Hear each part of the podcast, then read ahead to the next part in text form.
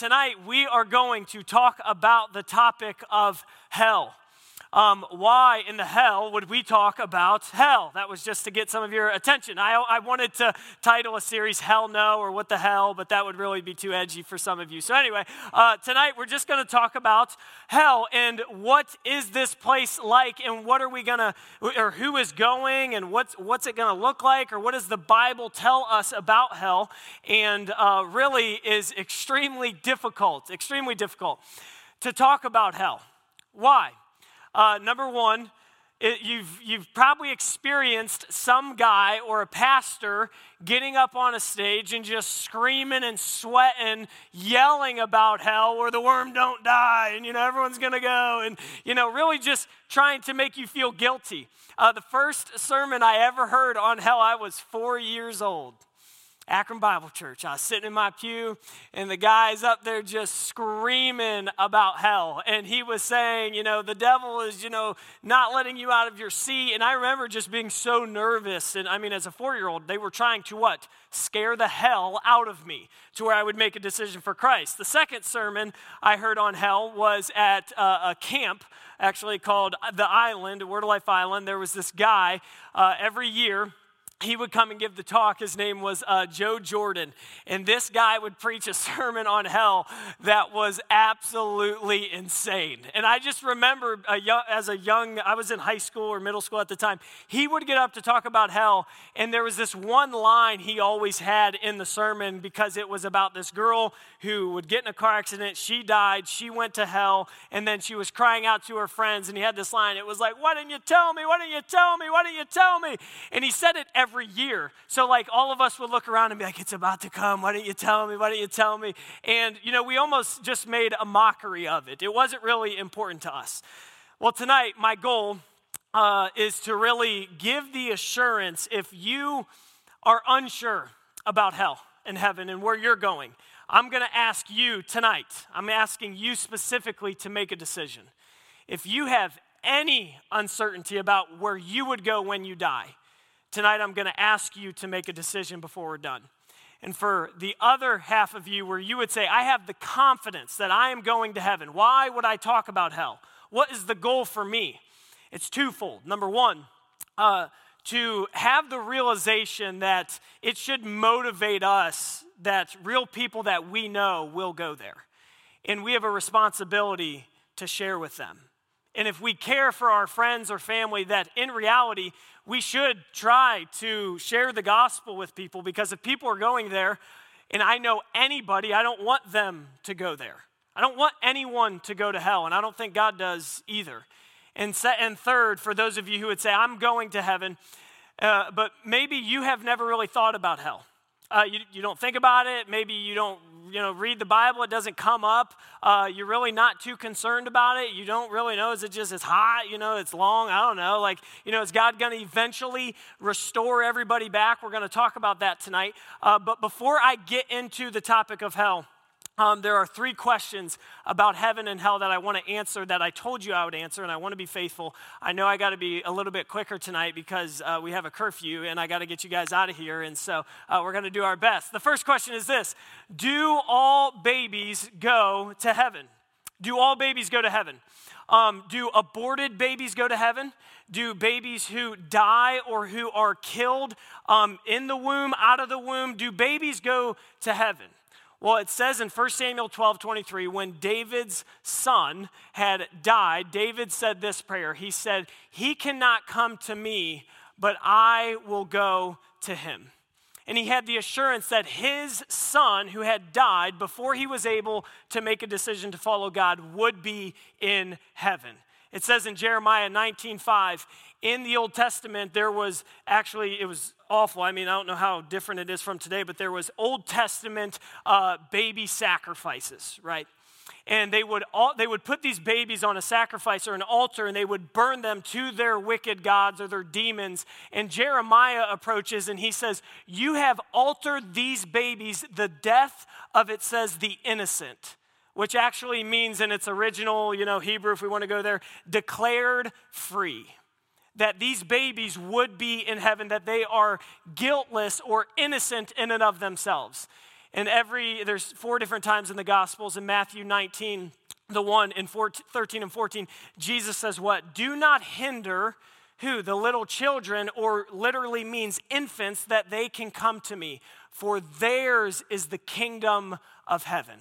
I do believe that all babies in the womb, out of the womb, that die or are killed will be in heaven. Every single one. Number two, this one is connected to this.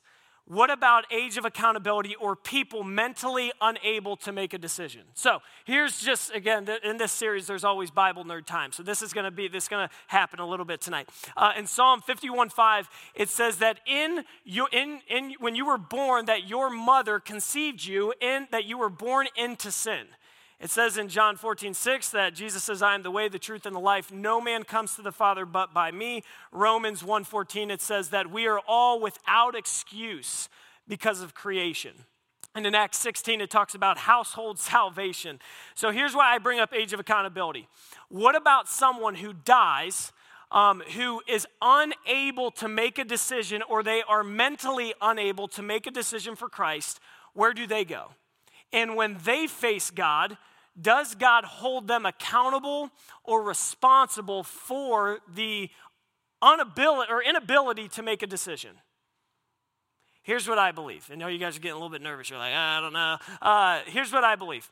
I believe that someone is that the age of accountability is not necessarily not necessarily taught in the Bible that there's, you know, if you look in the Old Testament, it was 13 when a boy became a man. I don't think that that's the age. I think age of accountability for someone or when someone is accountable to God is different for every person.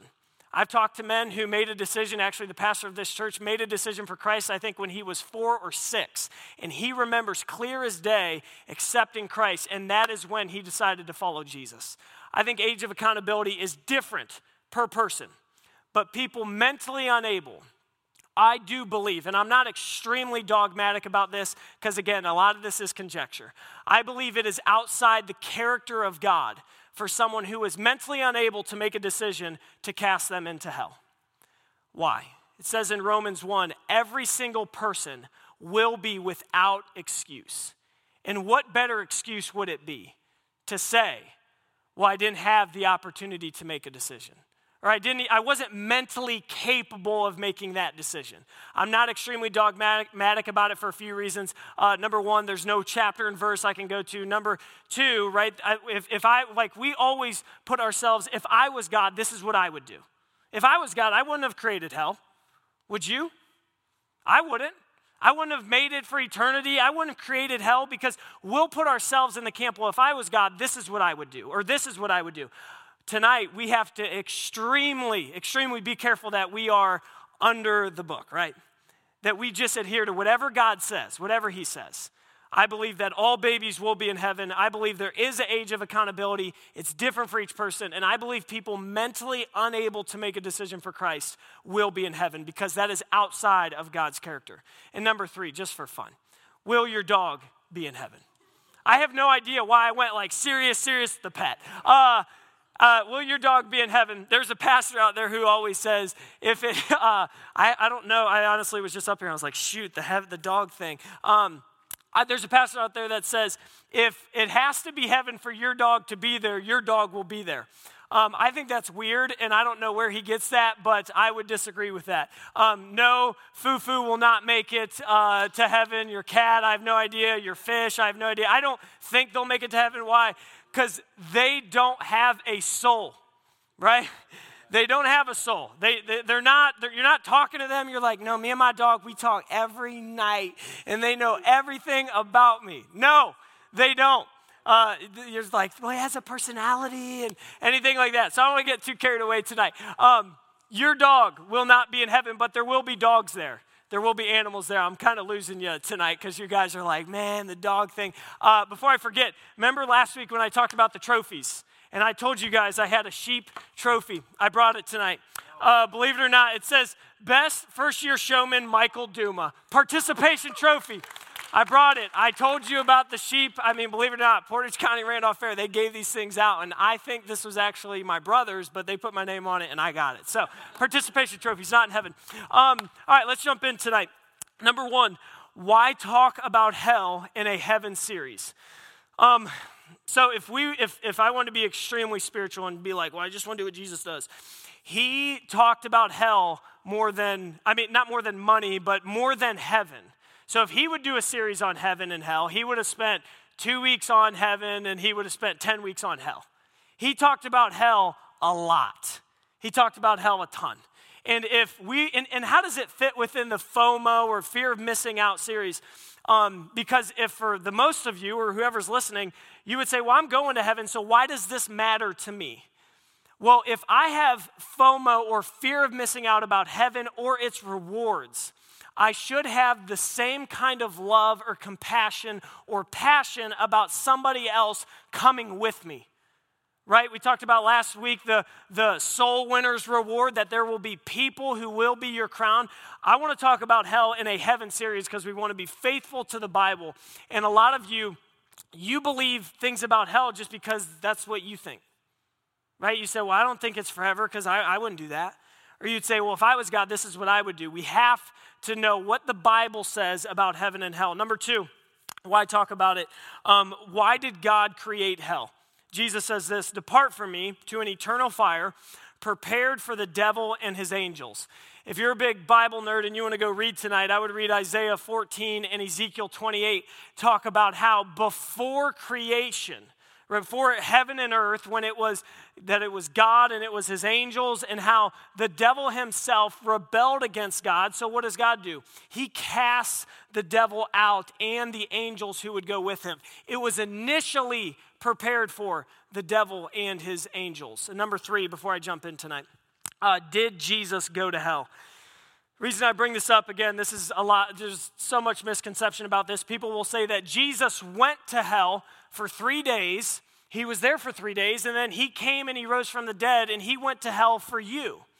Well, that's actually a, a misconception or a misnomer of teaching that he did not go to hell. This is what the Bible says. What does it mean but that he had also descended into the lower regions, the earth?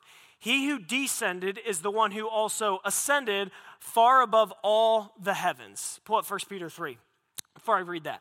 Remember last week, and I'll talk a little bit tonight, when Jesus was on the cross with the thief, and he looked at him and he said, What? Today you will be with me where? Paradise. Today. That means like right now. So it says this in 1 Peter 3 For Christ also suffered once for sins, or yeah, once for sins, the righteous for the unrighteous, that he might bring us to God, being put to death in the flesh, but made alive in the spirit. This one's a little tricky. In which he went and proclaimed to the spirits in prison. When Jesus died in the Old Testament, how did an Old Testament person uh, go to heaven? We'll talk about that a little bit tonight. When Jesus died, in, in the Old Testament talks about Sheol. It says the depths of Sheol or the heights of Sheol. In the Old Testament, Sheol is a holding place, right? It's not purgatory. We'll talk about that as well.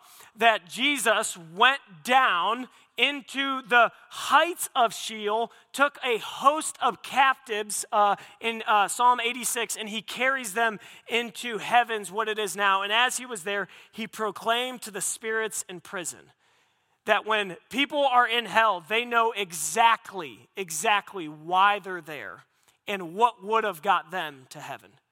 That there is no room uh, for debate.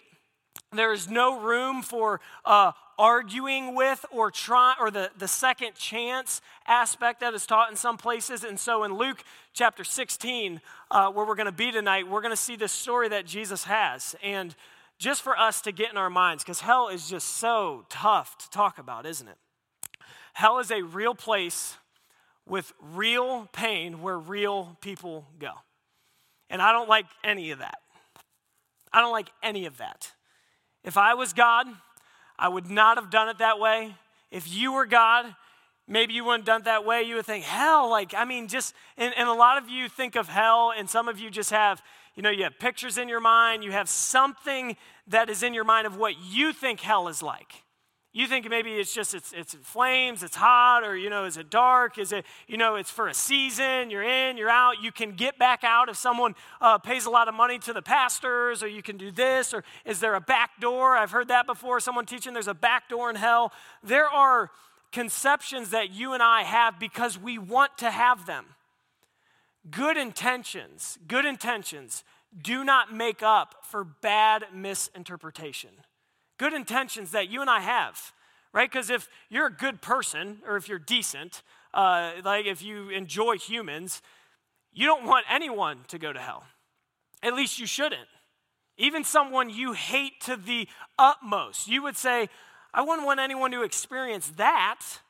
But we have to say, what does, and, and I'm going to talk about why would a loving God allow something like this uh, tonight. We're going to talk about what we're supposed to do about it. But a lot of things we're going to say tonight, as you say, I don't like that, I don't like that, I think that's stupid, I think that's dumb, I think that's stupid, absolutely not. As you think that, just say, okay, what's the Bible say? What's the Bible say? That's what we have to ask. So, Luke uh, 16, if you pull up the first one for me.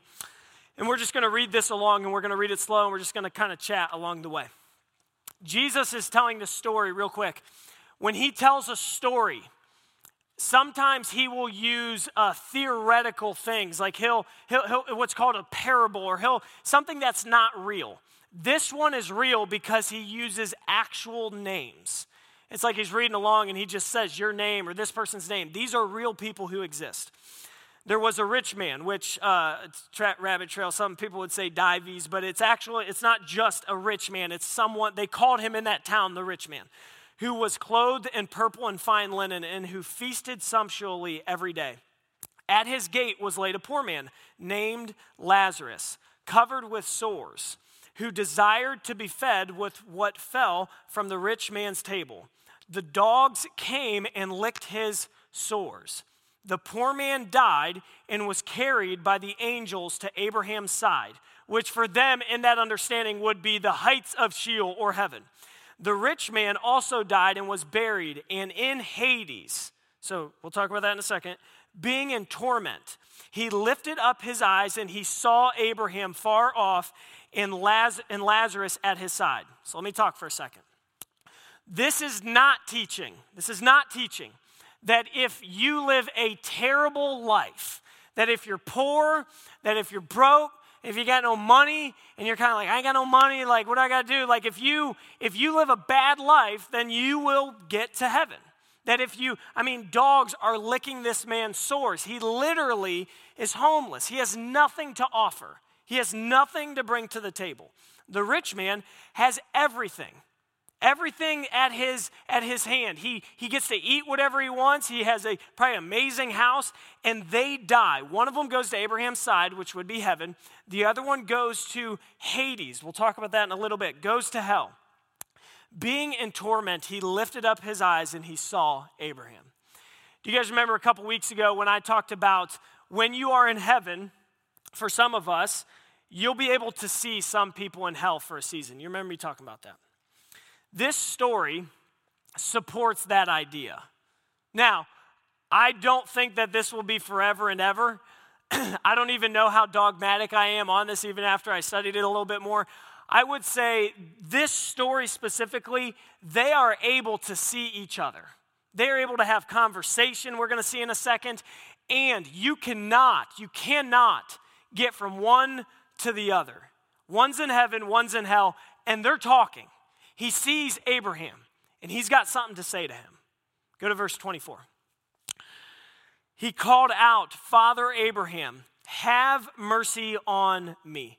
Every single person who dies and goes to hell will do this. Every single one.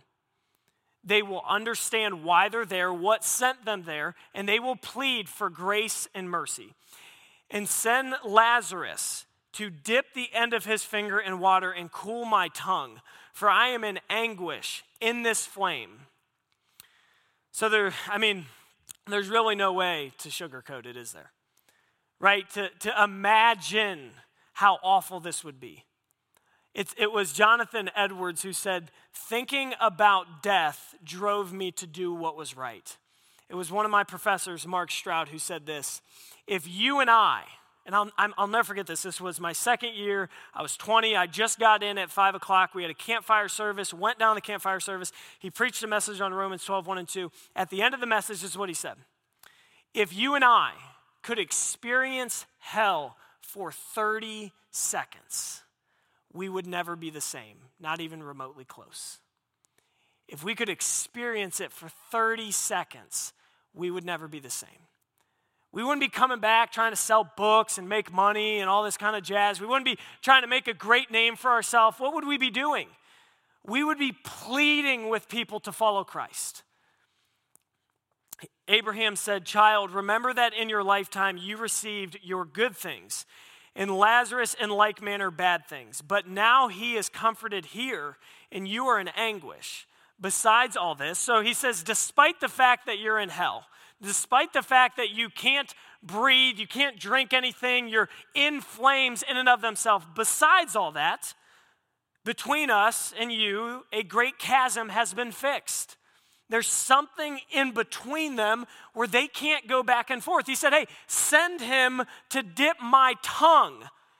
I'm in flames, I'm in anguish. And he says, We can't. There's a chasm fixed. In order that those who would pass from here to you may not be able, and none may cross from there to us. So, two things I want to do just in this. The first one is this there is a belief and a teaching that you maybe have heard or pick up or carry that once you die, God will do one of these jobs.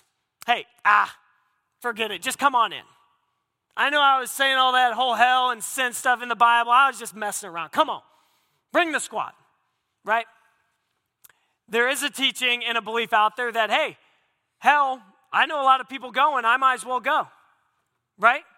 I'd rather just have a good time with my, with my buddies or with people. I know a lot of people going to hell. I might as well just go with them. Those two things will not take place just because people want them to. They will not happen. And he says, A great chasm has been fixed. Go ahead and pull up the bridge uh, illustration for me. I just had to do it tonight.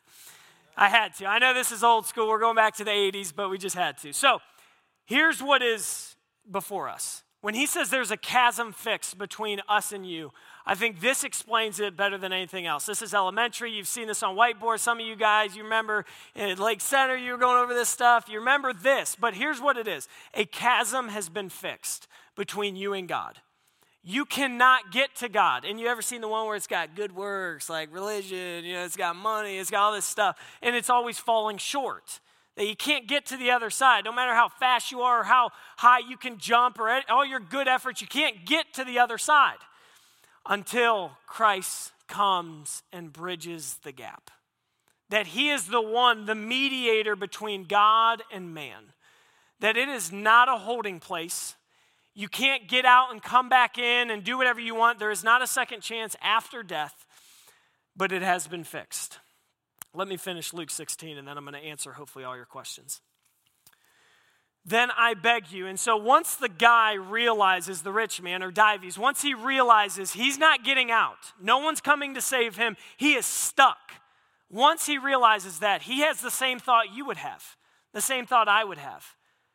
Father, to send him to my father's house, for I have five brothers, so that he may warn them lest they also come into this place of torment.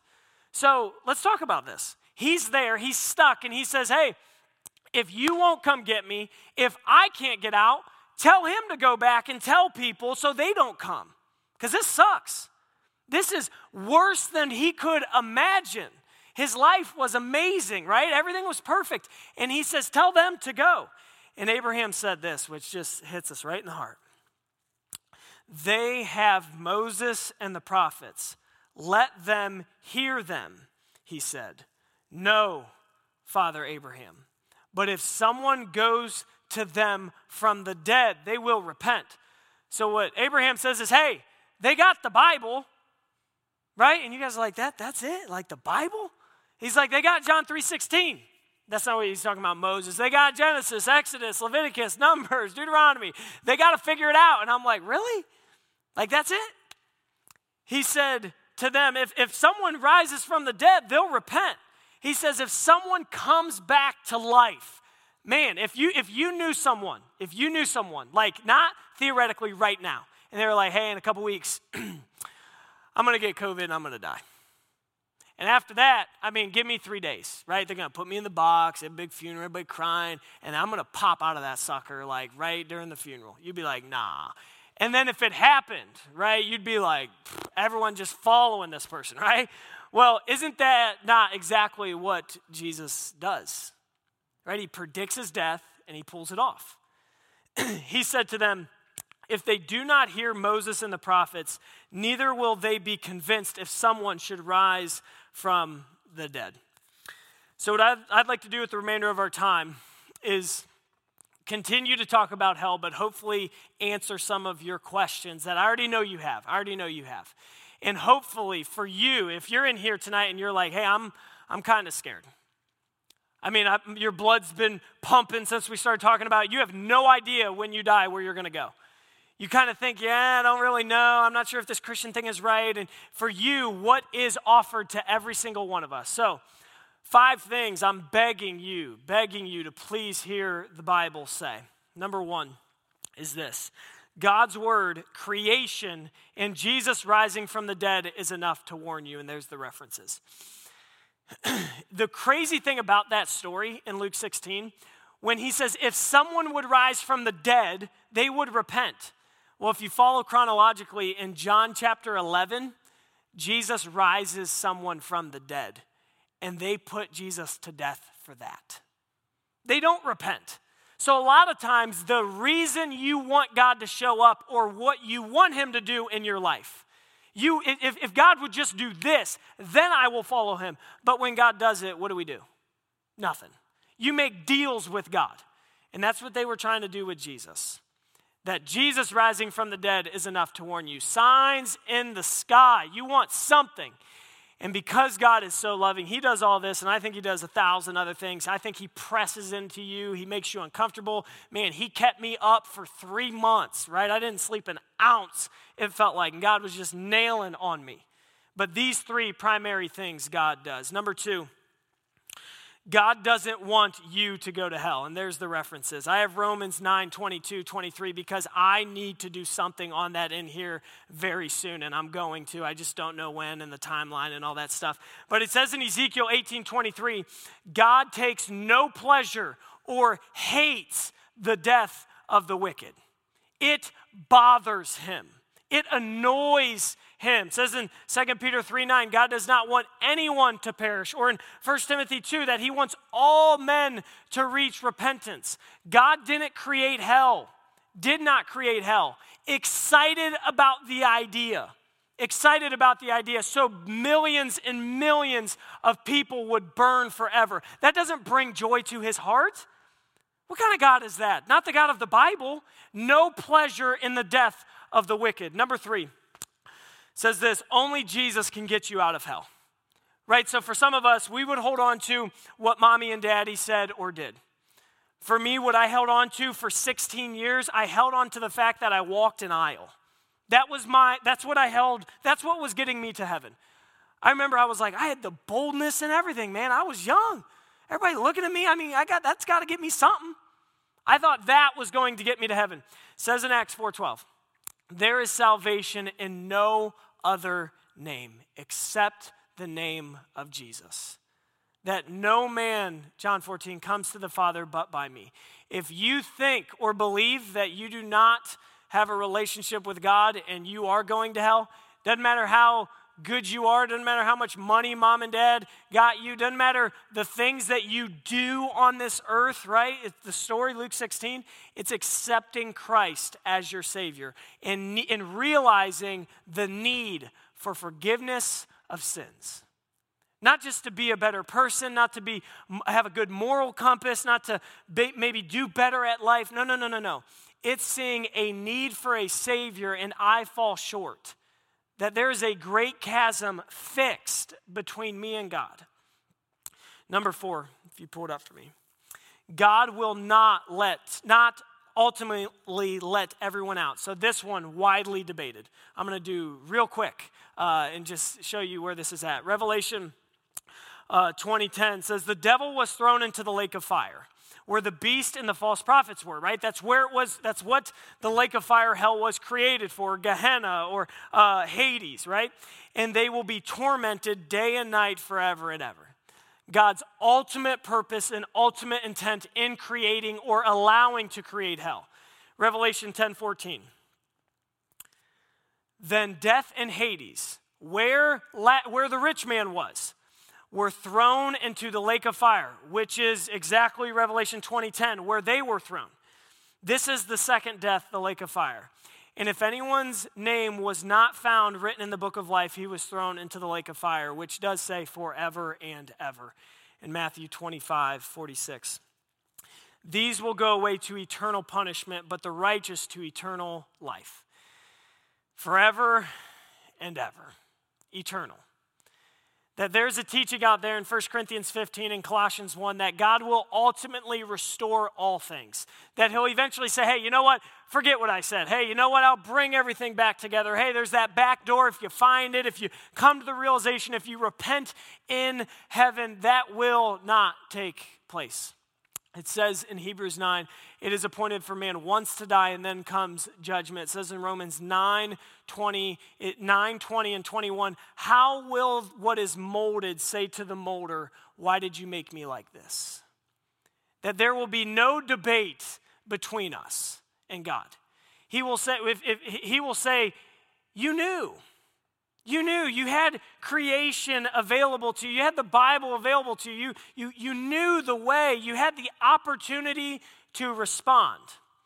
But God will not let ultimately everyone out, and that is the absolute worst one out of all of them. That's it. That's the one I hate the most. I don't like that one. I don't want to teach that one. I want to talk about heaven. I want to talk about other stuff. I want to talk about relationships. I don't want to talk about that one. But Jesus was so loving withholding all the truth is withholding the truth. And not telling it completely is a lie. Because some people might just believe, well, I might as well just, I'd rather just go to heaven. I don't want to think about that whole hell thing. That sucks. I don't like that. And Jesus says, I love you too much to not say it's eternal, because if it is, a loving person or parent communicates the entire truth, not withholds. Number five, please hear the Bible say, God does not allow innocent people to go to hell. And it's in Psalm 51 5 that in our mother's womb we were conceived into sin, right? That we were born sinners, right? You can tell that right off the gate with kids. There's always some parents telling an illustration. I got my three year old, I told him no. They slapped me in the face, spit on me. You know, we're sinners, right? You, you know this. And God does not allow innocent people to go to hell, He just doesn't. Innocent, because no one is innocent. And you and I, what we do, we will justify what I've done based off of some people I know. So it's just called majority morality. I'll look at the person down the street and I'll be like, well, I ain't bad as them.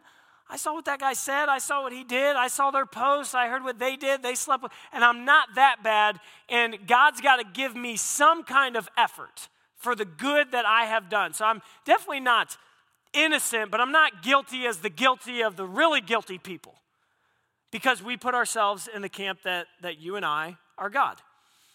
And you and I are not, right? We have to say, why would God, why would God create and allow hell to be in existence? Why would He? It was not ultimately for you and I. It is a reality, and it should drive you and I to obey and to be obedient to God. Pull up Luke 12 5. I think it's in there. Yep. He says, I will warn you whom to fear. Fear the one after he has killed, has authority to cast you into hell. If you and I should fear anyone, it's not success, it's not man, it's not uh, my past, it's not the bad things I've done, it's not if I'm going to do this or that, it's not that I shouldn't fear being shut down for another four and a half years, I shouldn't fear what's going to happen to all these things, I shouldn't fear all this stuff. Who should I fear? I should fear God because he has the ability, the ability to cast me into hell and to let me go to heaven. The saddest part about hell is that people do not have to go. That's the saddest part for me. Death is swallowed up in victory. Oh, death, where is your victory? Oh, death, where is your sting?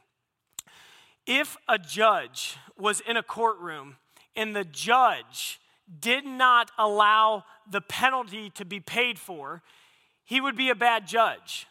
He would be an unjust judge. If the judge looked at me for all my sins, all the bad things I've done, he said, You've committed murder, you've committed rape, you've done this, you've done X, Y, and Z, you've done all these bad things, but hey, you know what? we're just going to let you go. I've re- really, I've, I've been a bad person. I thought these things need to be paid for. No, no, you know, we're just going to let you go. But this is what Jesus does, and God does as the judge. Sin has to be paid for, so Jesus comes along. And he says, The payment that needs to be paid for for your sins, I'm going to take them. So you and I, all of us, sit at the judgment seat, every single one of us. And we can take the weight or guilt or payment of our sin ourselves, and we can absorb the wrath of God in hell. Or we can take what Jesus did on the cross, put all of our weight and trust on Him, and we get to go to heaven, and He takes all of the penalty. So sin has to be paid for. Jesus allows a way out. So, how can I know for sure if I'll be in heaven? It's uh, two slides down. How can I know for sure? So when I ask people this all the time, sometimes I just do it for, for, for kicks. Uh, say, hey man, why do you think you're going to heaven? I, like I said last year, I think I'm going. Why are you going? I just think I'm going to go. Why is that? I just think God, what he would do and this and that. And I'm like, sweet. Like, what are you basing that? You know, and I'll get them to the point where they have no idea what they're talking about. And I'm like, let me tell you something. So, but even for a lot of you people in here, you, I, if I sat you down, I'll say, I was, there was someone we were talking to the other night. Hey, why are you going to heaven? Because I, I, I, am a Christian. What makes you a Christian? I, I believe the gospel. What's the gospel? The Bible. And you know, I mean, it was, I, am like raising, I'm like, oh, the Bible, huh? Like, what, what about the Bible? Just the Bible, okay? Um, so, what are you trusting in to get you to, he- like, we're talking about this. This is, how can you know for sure? God does not want you to hope so. He doesn't want you to think so. He doesn't want you to gamble at all about this. God wants you to be certain. This is what it says For I delivered to you as of first importance that I also received that Christ died for our sins in accordance with the scriptures, that he was buried, and that he was raised on the third day. So here is what is super cool God makes it simple, He makes it available, and he gives an invitation to every single person who breathes and says, I will take the penalty for you. I'll take it. And a lot of people are trusting in things that will not get them to heaven. So, like I've shared a thousand times, and I'm going to hopefully share it until the day I die. There are four things you need to understand. If I had the whiteboard, we bring it out. You can't read my handwriting, but just pull up the slide. There is God, there is you, Jesus in response. That if you want to go to heaven or you want to have the certainty, a lot of you in here, you might have grown up in church and you thought maybe you're just going to heaven because you're really good or you're really smart or you're trusting in who you voted for, or you're trusting in that you're smart or that you did this or that you went to school. What are you trusting in to get you to heaven? That there's God, there's you, that you're a sinner, that you cannot earn your way to heaven. And Jesus comes just because he is so good. He dies on the cross and he rises from the dead. And you have to respond that if if you confess with your mouth that Jesus is Lord and you believe in your heart that God raised him from the dead, you will be saved from forgiveness of sin. Some of you may be trusting in Jesus because mom and dad asked you. Some of you may be trusting in Jesus because you were young and you heard about heaven and hell and you're like, well, I don't want to go to hell. So that's why you trusted in Jesus. Some of you maybe have trusted in Jesus or prayed a sinner's prayer because you got really nervous and anxious in the service. You didn't really think, yeah, I just kind of am going to do this, and you didn't really tell anyone. Some of you have trusted in all these different things. But the question I want you to ask is this Who or what, what or who are you trusting in to get you to heaven? Are you trusting in yourself? Are you trusting in what your mom and dad did. And I don't give a rip about where you grew up, what church you went to, what Awanas you went to, what camps you went to. I don't care about any of that. What or who? Are you trusting in that you did good things and good deeds? Are you trusting in what someone else did? What are you trusting in to get you to heaven? Let me pray for you guys. I want to read Psalm 73. It says in Psalm 73 until I went into the sanctuary of God, then discerned their end. Truly, you set them in slippery places. You make them fall into ruin. How they are destroyed in a moment, swept away, utters by tears. Like a dream when one awakes, O Lord, you despise them as phantoms. When my soul was embittered and when I pricked my heart, I was brutish and ignorant. I was like a beast towards you. Nevertheless, I am continually with you. You hold my right hand. You guide me with your counsel, and afterward you will receive me to glory. Whom have I in heaven but you? And there is nothing on earth that I desire beside you. My flesh and my heart may fail, but God is the strength of my heart and my portion forever. For behold, those who are far from you will perish. For you put an end to everyone who is unfaithful to you. But as for me, it is good to be near God. I have made the Lord my refuge, that I may tell of your works. Lord, I hate the idea of hell, everything about it. I don't like thinking about it, I don't like talking about it, it's uncomfortable for me. but Lord, I know it's necessary. And I believe there are a few people here tonight who, if they were to die tonight, they would go to hell. And I know for myself, if I would have died at 17, that's where I would have went. And Lord, I just, I, I, pray for those right now who need to make a decision for Christ, right now, even in their seat, and they've been uncomfortable all, all night, they've been praying, they, they've just been sweating all night, Lord. I pray that they would confess and believe for the forgiveness of sins. God, that they would accept what you have done on the cross. And even right now, Lord, that they would call out to you for salvation.